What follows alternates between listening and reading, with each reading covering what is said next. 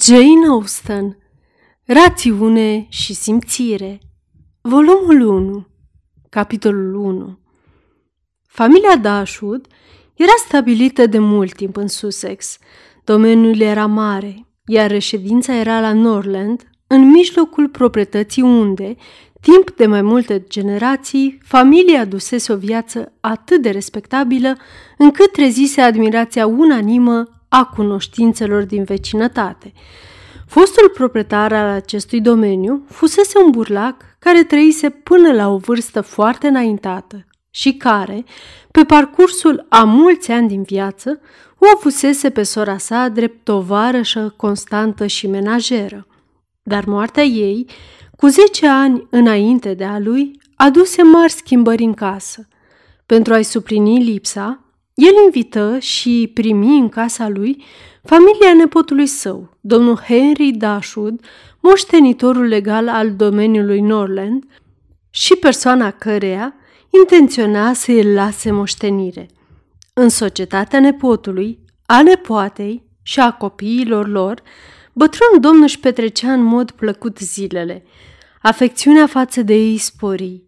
Atenția constantă a domnului și a doamnei Dashwood față de dorințele lui, atenție care nu izvora din interes, ci din bunătatea inimii, îi oferi bătrânului tot confortul pe care vârsta lui înaintată l-ar fi putut primi, iar veselia copiilor lor adăugă culoare existenței lui.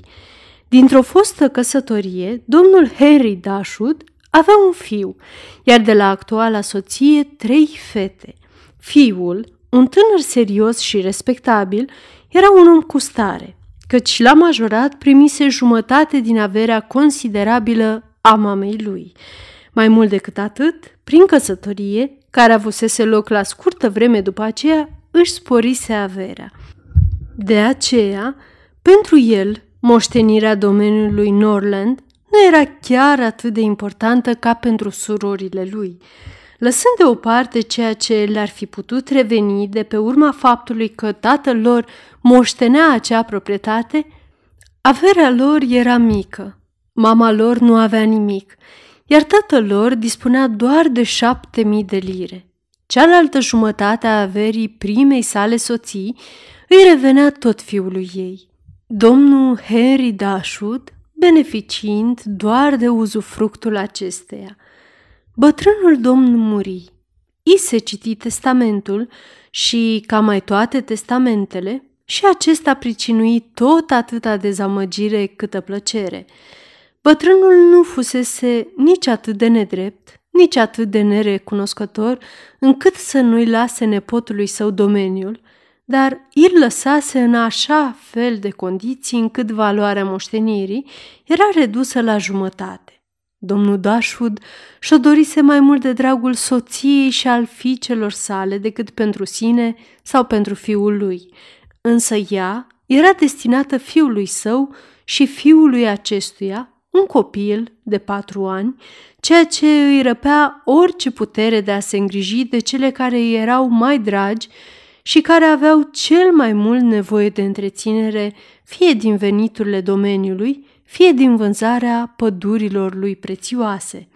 Totul era trecut în beneficiul acestui copil care, cu prilejul vizitelor făcute ocazional la Norland cu mama lui, prin drăgălășeniile deloc neobișnuite la copiii de doi sau trei ani, stălcirea cuvintelor, dorința arzătoare de a face ce vrea, o mulțime de șiretlicuri și foarte multă gălăgie, reușise să câștige într-atât afecțiunea unchiului său, încât scăzuse valoarea tuturor atențiilor pe care acesta le primise ani în șir de la nepotul său și fiicele lui.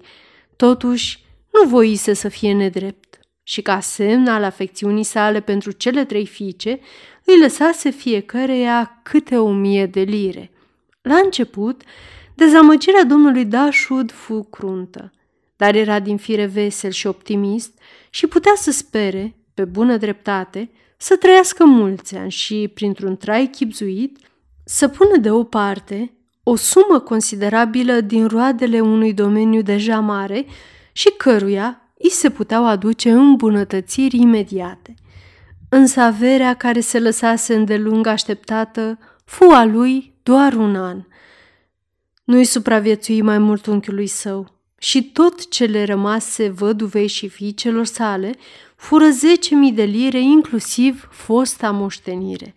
De îndată ce aflase că starea îi era în pericol, domnul Dashwood discutase cu fiul său, pe care îl rugase, cu toată insistența și urgența impuse de boală, să aibă în vedere interesele mamei sale vitrege și ale surorilor sale.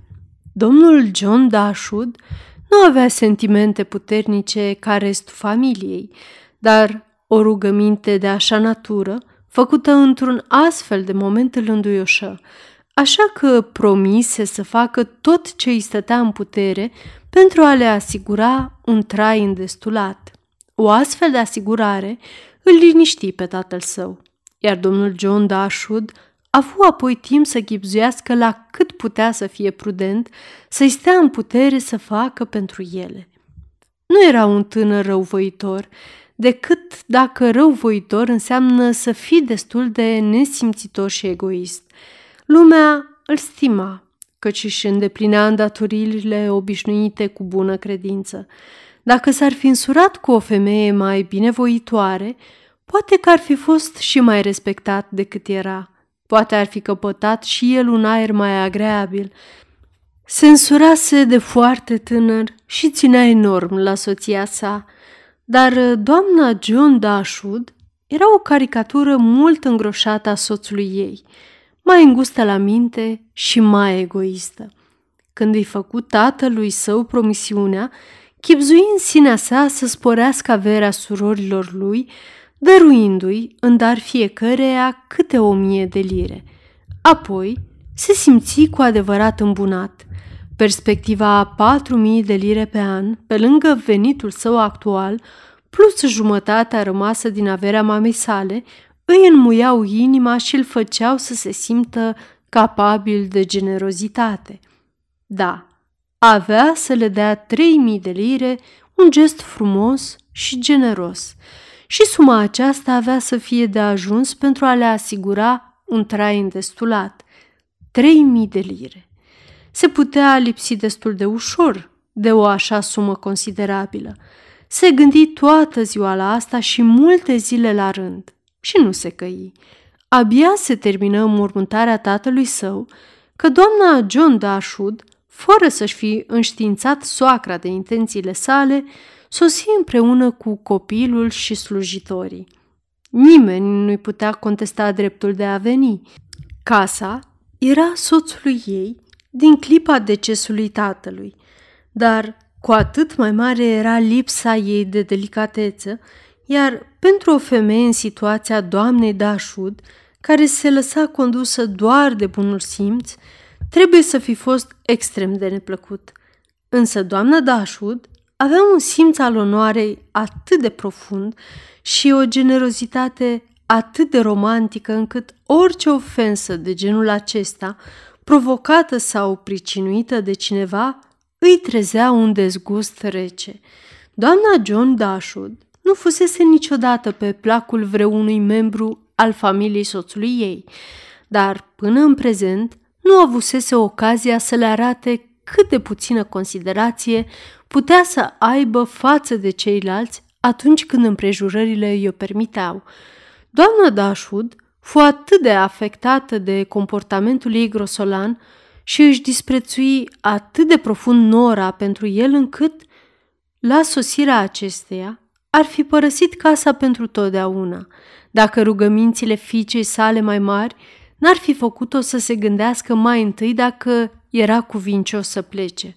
După aceea, dragostea duioasă pentru cele trei copile ale ei o determină să rămână și să evite, de dragul lor, o ruptură cu fratele lor. Elinor, fica cea mare, ale cărei sfaturi avuseseră atâta efect, avea o putere de înțelegere și o judecată rece care o îndreptățeau, deși avea numai 19 ani, să fie sfătuitoarea mamei sale, dându-i deseori posibilitatea să stăvilească, în folosul tuturor, înflăcărarea doamnei Dashwood, care, în general, ar fi dus la nechipzuință. Avea o inimă de aur, era sensibilă din fire și avea sentimente puternice, dar știa să și le stăpânească lucru pe care mama ei îl mai avea încă de învățat și pe care una din surorile ei hotărâse să nu-l învețe niciodată. În multe privințe, însușirile lui Merian erau întru totul egale cu cele ale lui Eleanor.